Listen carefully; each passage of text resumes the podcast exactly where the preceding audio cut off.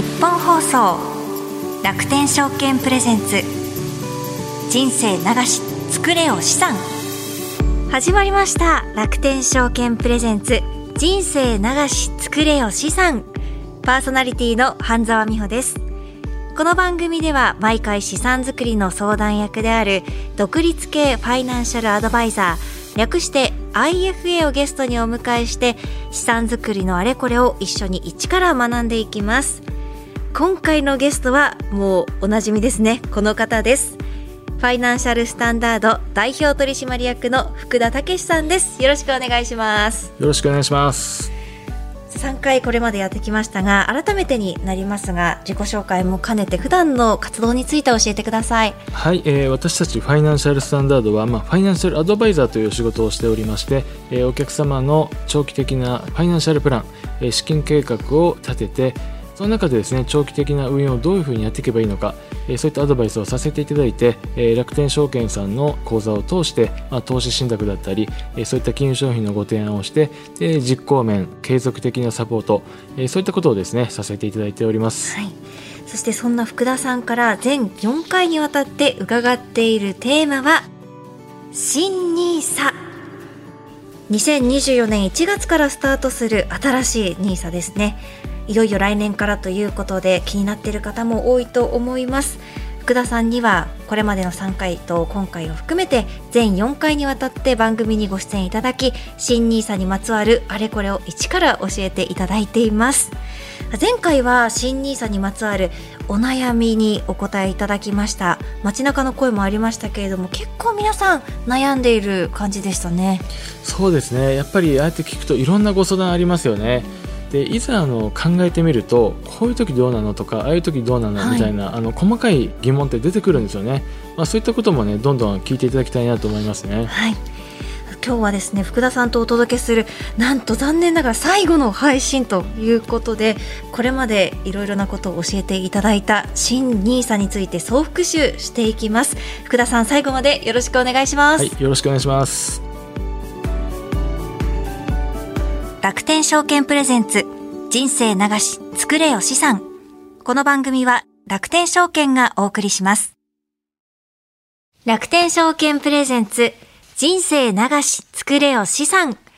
改めましてゲストはファイナンシャルスタンダード代表取締役の福田武さんをお迎えしています。福田さんよろしくお願いします。よろしくお願いします。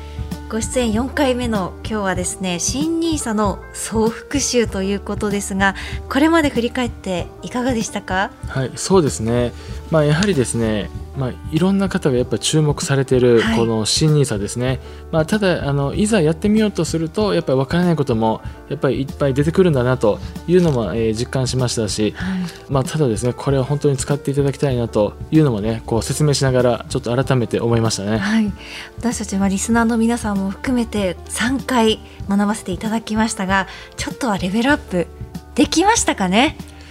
どうですかね？あのそうであればえありがたいですけども、そうですね。まあ大体大枠のところは、はい、知識をつけていただいたんじゃないかなと思ってます。はい、ということでここからは新ニーサクイズで卒業テストをしていきたいと思います。これまで新ニーサについては福田さんからたくさんのことを教えていただきました。果たしてそれがどれだけ身についているのか、なんと問題の読み上げが福田さん担当していただくということです。福田さん問題レベル的にはどうなんでしょうか？そうですね。問題レベルは初級から中級ぐらいでしょうかね。初級から中級。ということは答えられたらいや当然というところですか？そうですね。あの始める時は、まあ、この辺りはちょっと知った前提で始めていただきたいなと思いますね。わ、はい、かりました。それでは5問連続でまずは出題からしていきましょう。参ります。第1問新ニーサはいつから始まるでしょう？続いて第2問。新ニーサの非課税期間は何年でしょう？第3問。新ニーサでは成長投資枠積立投資枠それぞれ年間投資上限額はいくらになるでしょう？第4問。積立投資は低リスクで元本割れの心配がない丸か×か。第5問今ある NISA と新 NISA は別物で移行には手続きが必要。丸か×か。福田さん問題の読み上げありがとうございました。さあ皆さんどのくらい分かりましたでしょうか。早速ですが答え合わせをしていきましょう。まずは第1問。新 NISA はいつから始まるでしょうということなんですが福田さんこちらの正解は？はい、えー、正解はですね2024年1月からです。正解した方おめでとうございます。新 NISA は来年ですね2024年の1月からということですがそこが始まるまでに準備すべきことはありますか？はいそうですね。まずあの NISA 講座を開設しないといけませんから初めてという方はですねもうあの今年の、えー、秋からですね、えー、各金融機関であの大体手続きって始めていけると思いますのでまあ、12月とか11月ぐらいになったら、はい、もう準備を始めていただいていいのかなというふうに思います。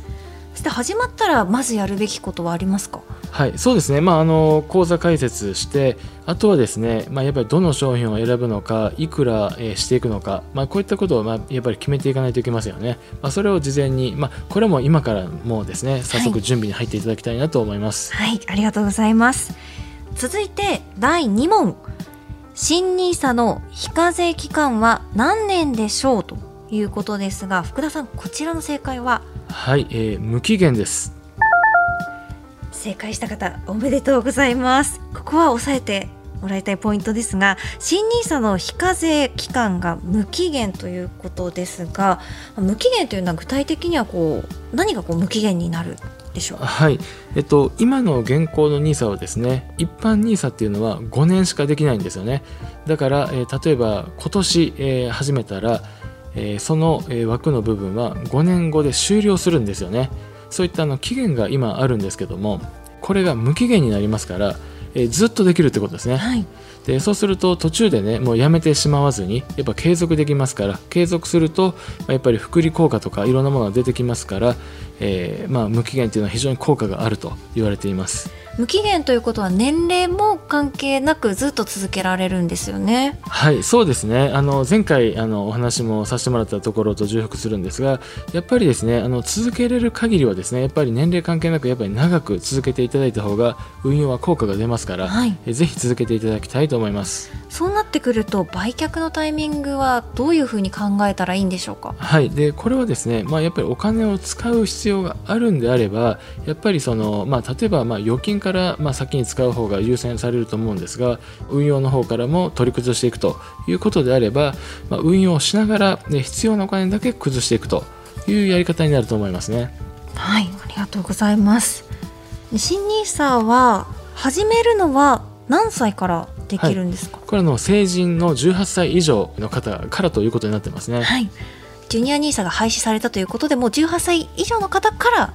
NISA ができる。まあ、あのジュニア NISA っていうのはちょっとまた別物なんですけども逆に言うとそのこう非課税のものは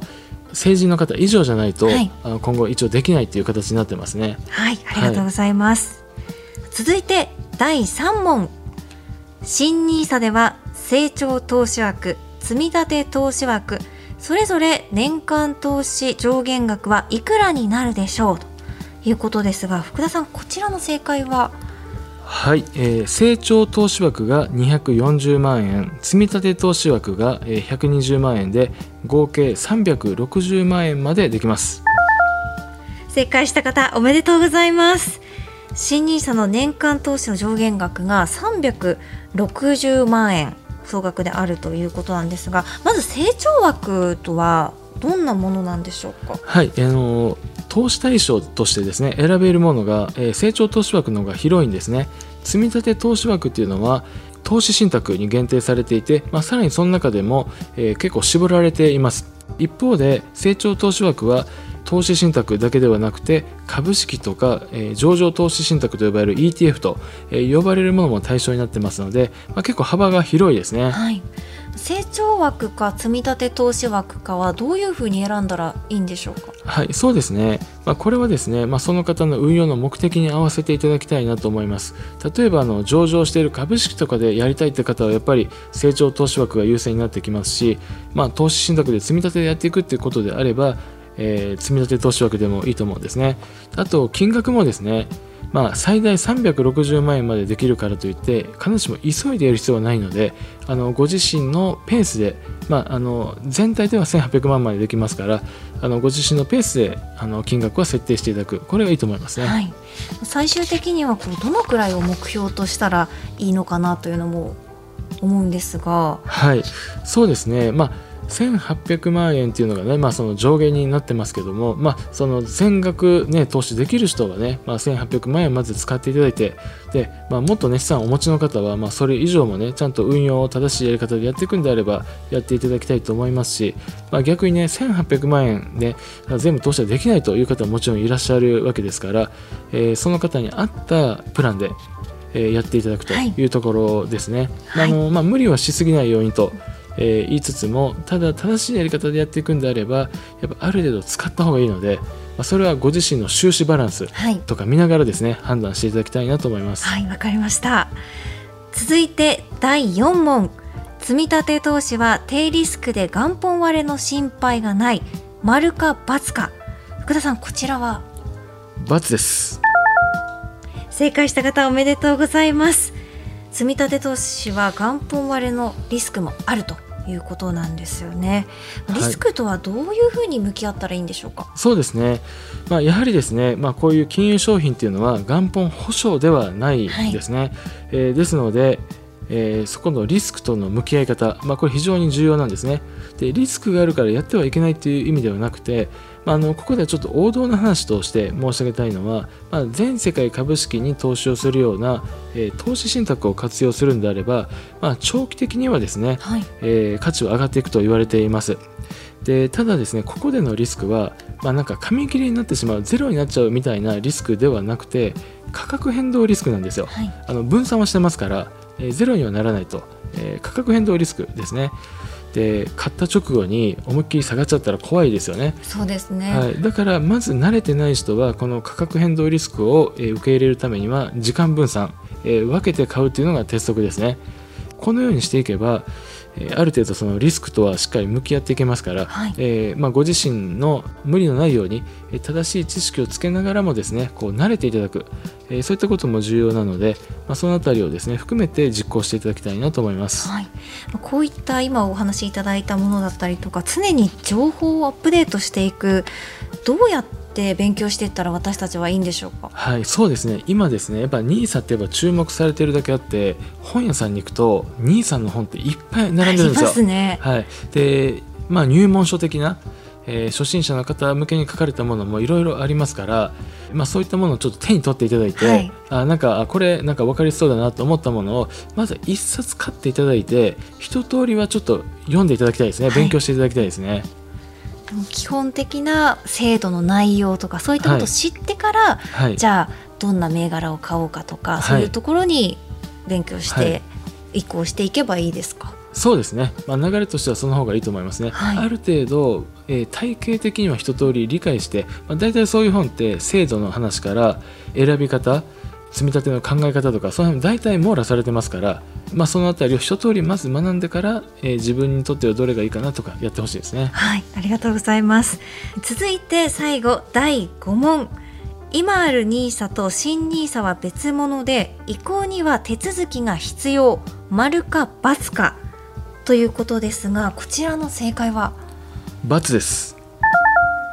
正解した方おめでとうございます今ある NISA を利用している方は新 NISA に向けて移行手続きなどは特にないということなんですよね。はい、そうですね、まあ、例えば今、えー、A 証券会社というところで例えば積立 NISA をやってますという方は、えー、そのままにしておくと来年ですねその金融機関で新 NISA 口座が、えー、できています、えー、ですのでその新たになんかその書類書いて手続きをしないといけない、まあ、そういったことはなくて継続できますね、まあ、ただじゃあその今例えば3万円積み立て設定してる人が積み立て NISA でじゃあ来年その積み立て投資枠でその3万円が継続的に設定されているかどうか一応そうなっていくというふうに言われてますけども、はい、ここはですねまだ未確定なので、うん、えー、そこの設定とかのに関してはね商品選び設定とかに関しては、えー、今後要確認です。ただ金融機関の新たな口座をなんか手続きして開設しないといけないそういったことは、えー、なく自動的にできるということですね。なるほどじゃ具体的にこう移行されるのは、まあ、手続きとしては口座開設とかそういったところは必要ないけれども、はい、積立額の変更だったりとか、はい、そういったものが発生する方は何かしらの手続きが必要になる、まあ、そうですね。はい、いう形ですね。はい、そして逆にあの新 NISA のスタートを待たずに NISA を始めるメリットっていうのはありますか？はいそうですねやっぱりあの枠をどんどん使いたい人は今の2023年までのものと24年以降の審査は別物なので例えば今年積立投資枠で40万円する人はその40万円とは別に新たに来年から1800万円、使えますから、より多く使いたい人は今年40万円来年以降1800万円だと合計で1840万円できることになるので、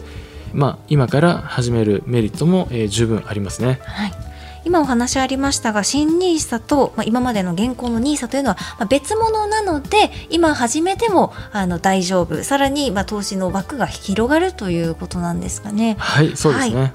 ただ移行の手続きは不要だというところで、今回の、えー、質問は×が正解というところですね。はい、さて皆さんは何問正解できましたでしょうか、えー、ちなみにですね私はもうこの辺りはしっかり学んでいる部分もありますので余裕で正解でした。お素晴らしいですね。なんかあの枠投資の枠とかがいくらだったかなとかそういったところはちょっとまたああそうだったなって思い出した部分もあったんですけれどもなんとかはい正解できました。もう福田さんに教えていただいた成果です。ありがとうございます。はいありがとうございますこの番組では4週にわたって新 NISA について教えていただきましたがファイナンシャルスタンダードさんでは他にもいろいろな相談ができるんですよね。そうですね。あの資産に関するご相談は基本的に何でも OK できます。まあ一番やっぱりメインのところはこう金融資産の運用ですね。はい、あのライフプランから資金計画立てて、まあ運用にはいくら回したらいいかとか、じゃあどういう商品選べばいいのか、で実際証券口座の開設から金融商品の購入ですね、えー、実行、えー、継続全部サポートしますが、まあそれ以外にもですね、不動産だったりえー、保険だったり、まあ、いろんなこう資産周りの相談っていろいろありますから、まあ、トータルで、えー、いろいろ社内に専門家がいましてトータルで相談いただけるというふうになっております。この番組を聞いてぜひファイナンシャルスタンダードさんに相談してみたいと思った方がいましたらどうしたらいいんでしょう？そうですね。あの弊社のホームページからあの個別のご相談ってお申し込みいただけるんですね。まあ、の弊社の場合はオフィスが、まあ、東京の有楽町大阪の梅田、えー、福岡天神、えー、3拠点ありますので、えー、弊社にお越しいただくこともできますし、えまたはですね、えー、Zoom を使ってオンラインでも相談いただけますのであの全国の方からですねご相談いただけるようになっております。でまたはですね、えいきなりちょっと相談するよりもちょっとまず学びたいなとかっていう方もいらっしゃれば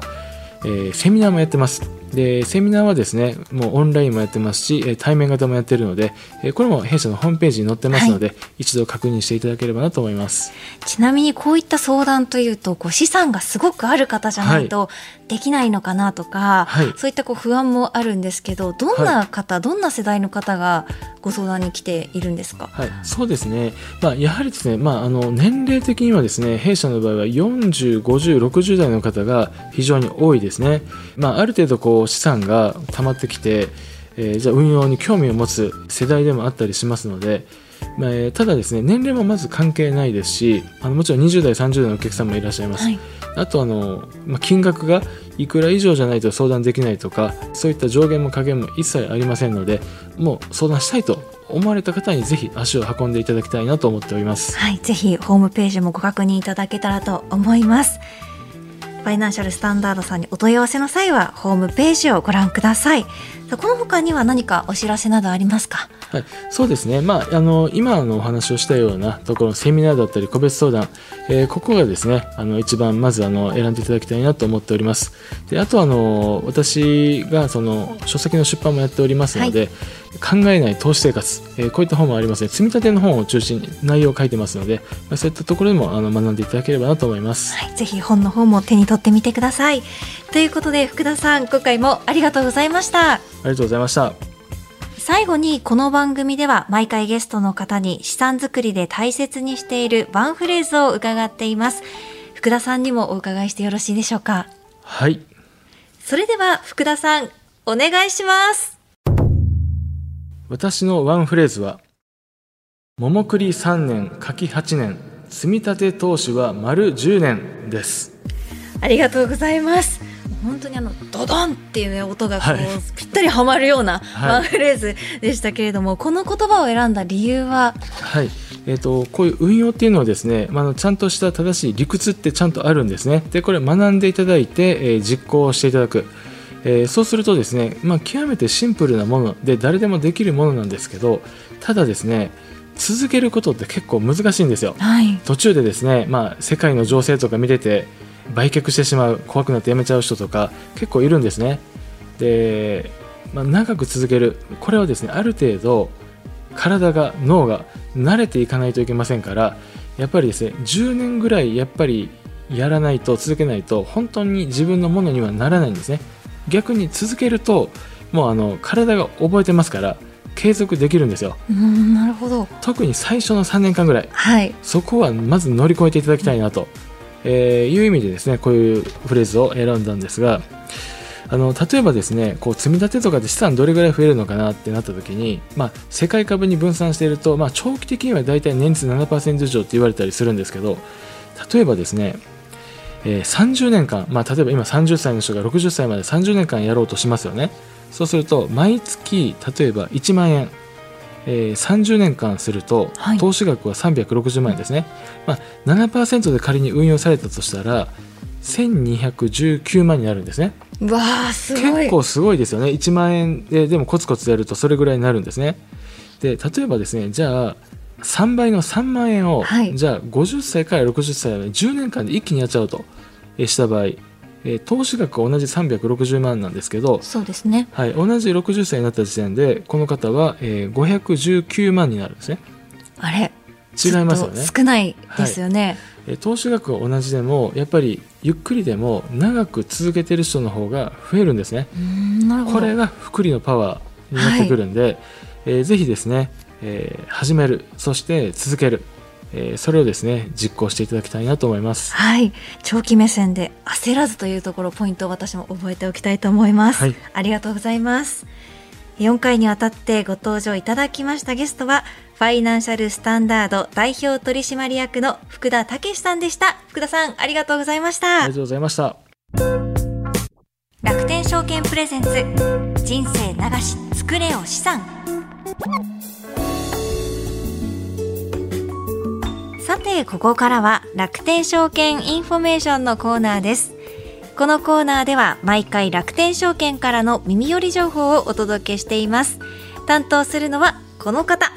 楽天証券 IFA 事業部の平田理沙さんです。こんにちは。こんにちは。よろしくお願いします。平田さん収録5回目になりました、はい、そろそろ慣れましたか？そうですね。少しずつ慣れてきました。慣れました。今日の朝とかは、はい、なんか気合を入れてきたとか、なんかありました？収録のたびに気合は毎回入れて臨んできて。嬉しいです。ありがとうございます、はい、ちょっと反響とかもあると楽しいですよね、ね、こういう収録も、うん、ここまで5回やってきましたけれどもえ今日は新ニーサの総復習ということでお送りしてきました。卒業テストも今日はありましたが平田さんは、はい。もちろん全問正解ですよね。はい、全問正解できました。あ、さすがです。ということで楽天証券インフォメーション今回は新 NISA 卒業テストを見事クリアした皆さんへプラスアルファで知っておきたい楽天証券さんのサービスについて教えていただきたいと思います、はい、平田さん今日の放送で気になったワードはありましたか？やっぱり福田さんのワンフレーズですよね。あの桃栗3年、はい、柿8年積み立て投資は丸10年というフレーズ。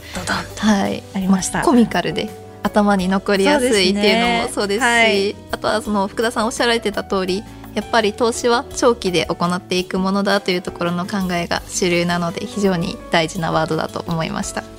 関連してリスナーの皆さんにお知らせしたい情報は何かありますか？そうですね、まあ、これまでの放送で、まあ、新ニーサマスターに皆様なっていただけたかと思うので、はい、そうですね、はい、ぜひ楽天証券ならではのニーサの活用術についてお話できたらなと思います。はい、詳しく教えてください、まあ、やっぱりその投資っていうと多くの手元の資金がないといけないというようなイメージを持たれる方がまだまだ多いんじゃないかなと、ね、はい、思われるんですけれどもそのイメージって間違ってますというところで、まあ、楽天証券投資信託の積み立てはまあ100円から行うことができますといったところがあります。100円からというのは、はい、リスナーの方も聞いてえその額からできるんだって思った方も多いんじゃないかなと思いますね。はい。もうそれだけ少額からも始める始めやすいっていうのが一つありますか？そうですね。手軽に始めていただく、まあ、きっかけを持っていただけるっていったところもポイントだと思います、はいはい、そしてポイントも使って投資ができるというのも楽天証券ならでは、はい、そうなんですよ。あの前回も少しお話しさせていただいたんですけれども楽天ポイントを使って、まあ、実際に積み立ての商品を買うことができるっていうところのポイント投資であったりとか、はい、あとはその楽天カードのクレジット決済ないしは楽天キャッシュ決済といったところで積み立て投資を行っていただくことで楽天ポイントをゲットするっていうことができるようになってます。ちなみにこのポイントでの投資も100円単位からなんですか、はい、もちろんあのポイント何ポイント使うかっていったところはもうお客さんに自由に決めていただけるようになっているので、はい、1ポイント1円に換算して使っていただくことができます。なるほど。ただ始めるのは100円単位からというところなんですね、はい、ありがとうございます。ちなみにあのポイントだとあの自分で持ってるポイント分だけ使ってあこれ以上ポイントないなってなった場合はあの現金というか普通の投資に移行するんですか？そうですね。あのポイントを持ってるだけ使うであったりとか、はい、毎回その何ポイントだけ使うっていうような設定が自由にできるようになっているので足りない分はそれ以外の決済方法のところから例えばカードの引き落としであったり、はい、楽天キャッシュで補うであったり。はい、そういう方法で投資がしていける、はい、ということなんですね、ね、実際私も楽天カードを使って積み立て投資してるんですけど、まあ、いつの間にか楽天ポイントがたまってて、まあ、たまった楽天ポイントで他の楽天サービス利用したりとか、はい、はい、しているところもありますあとですねあのぜひしていただきたいのがやっぱあの今までの話にもありましたけど楽天証券って結構取り扱いの商品の種類が多いっていったところもあって、まあ、実際投資を始める時に何から買えばいいのか、まあ、何から始めればいいのかわからないであったりとか、まあ、この自分の運用が合ってるのかわからないって言った時に、まあ、そんな時はお金のかかりつけ医まあ、IFA に相談できるっていうところが、はい、まあ、ぜひ楽天証券の魅力ポイントとして知っていただけたらなというふうに思います。ありがとうございます。楽天証券 IFA 事業部の平田理沙さんでした。平田さん、ありがとうございました。ありがとうございました。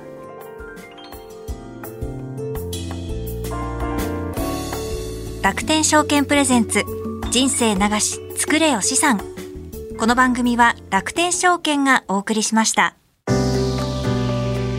日本放送楽天証券プレゼンツ人生流し作れよ資産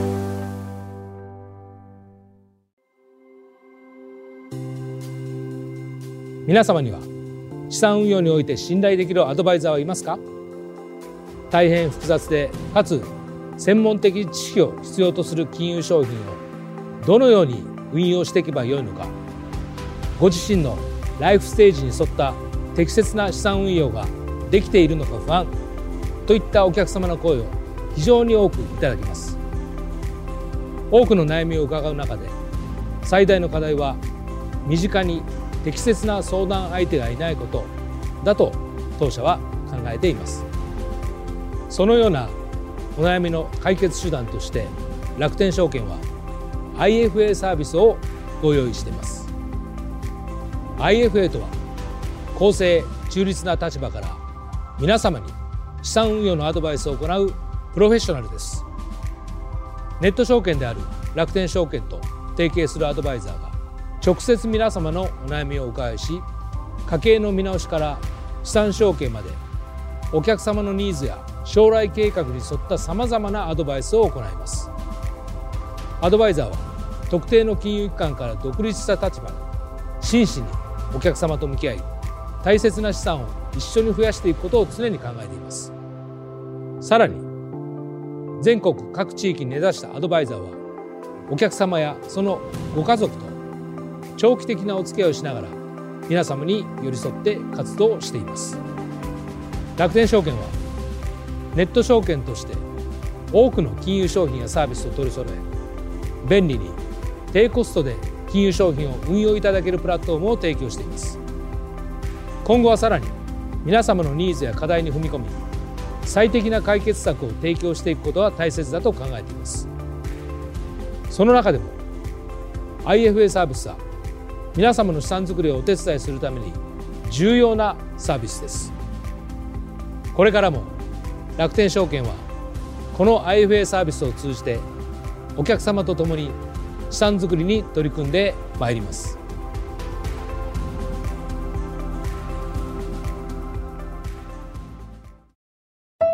ここで日本放送生活の窓口からお知らせです。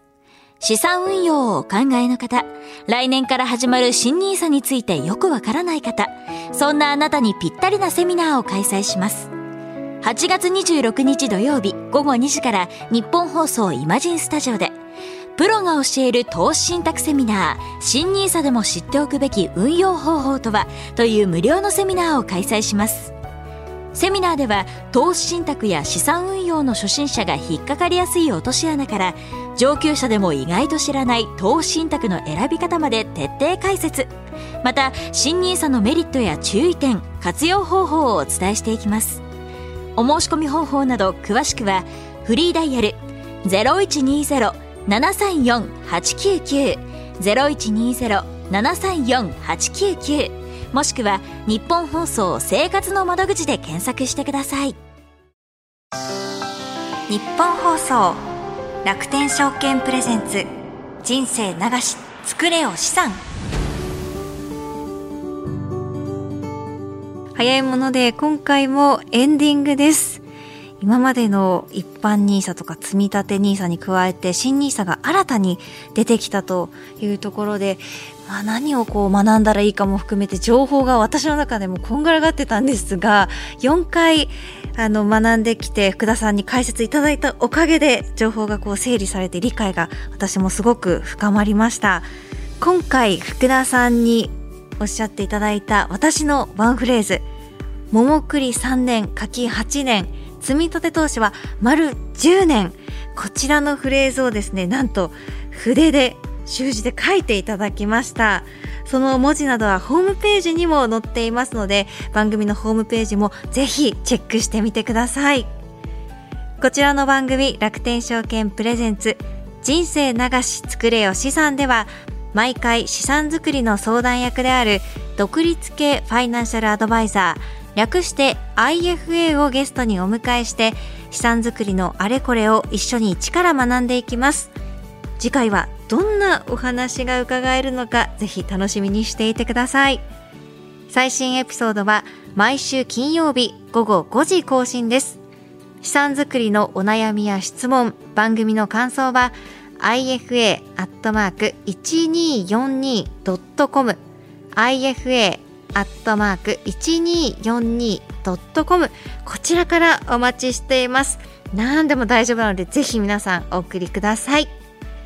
楽天証券プレゼンツ人生流し作れよ資産。お相手は半沢美穂でした。ありがとうございました。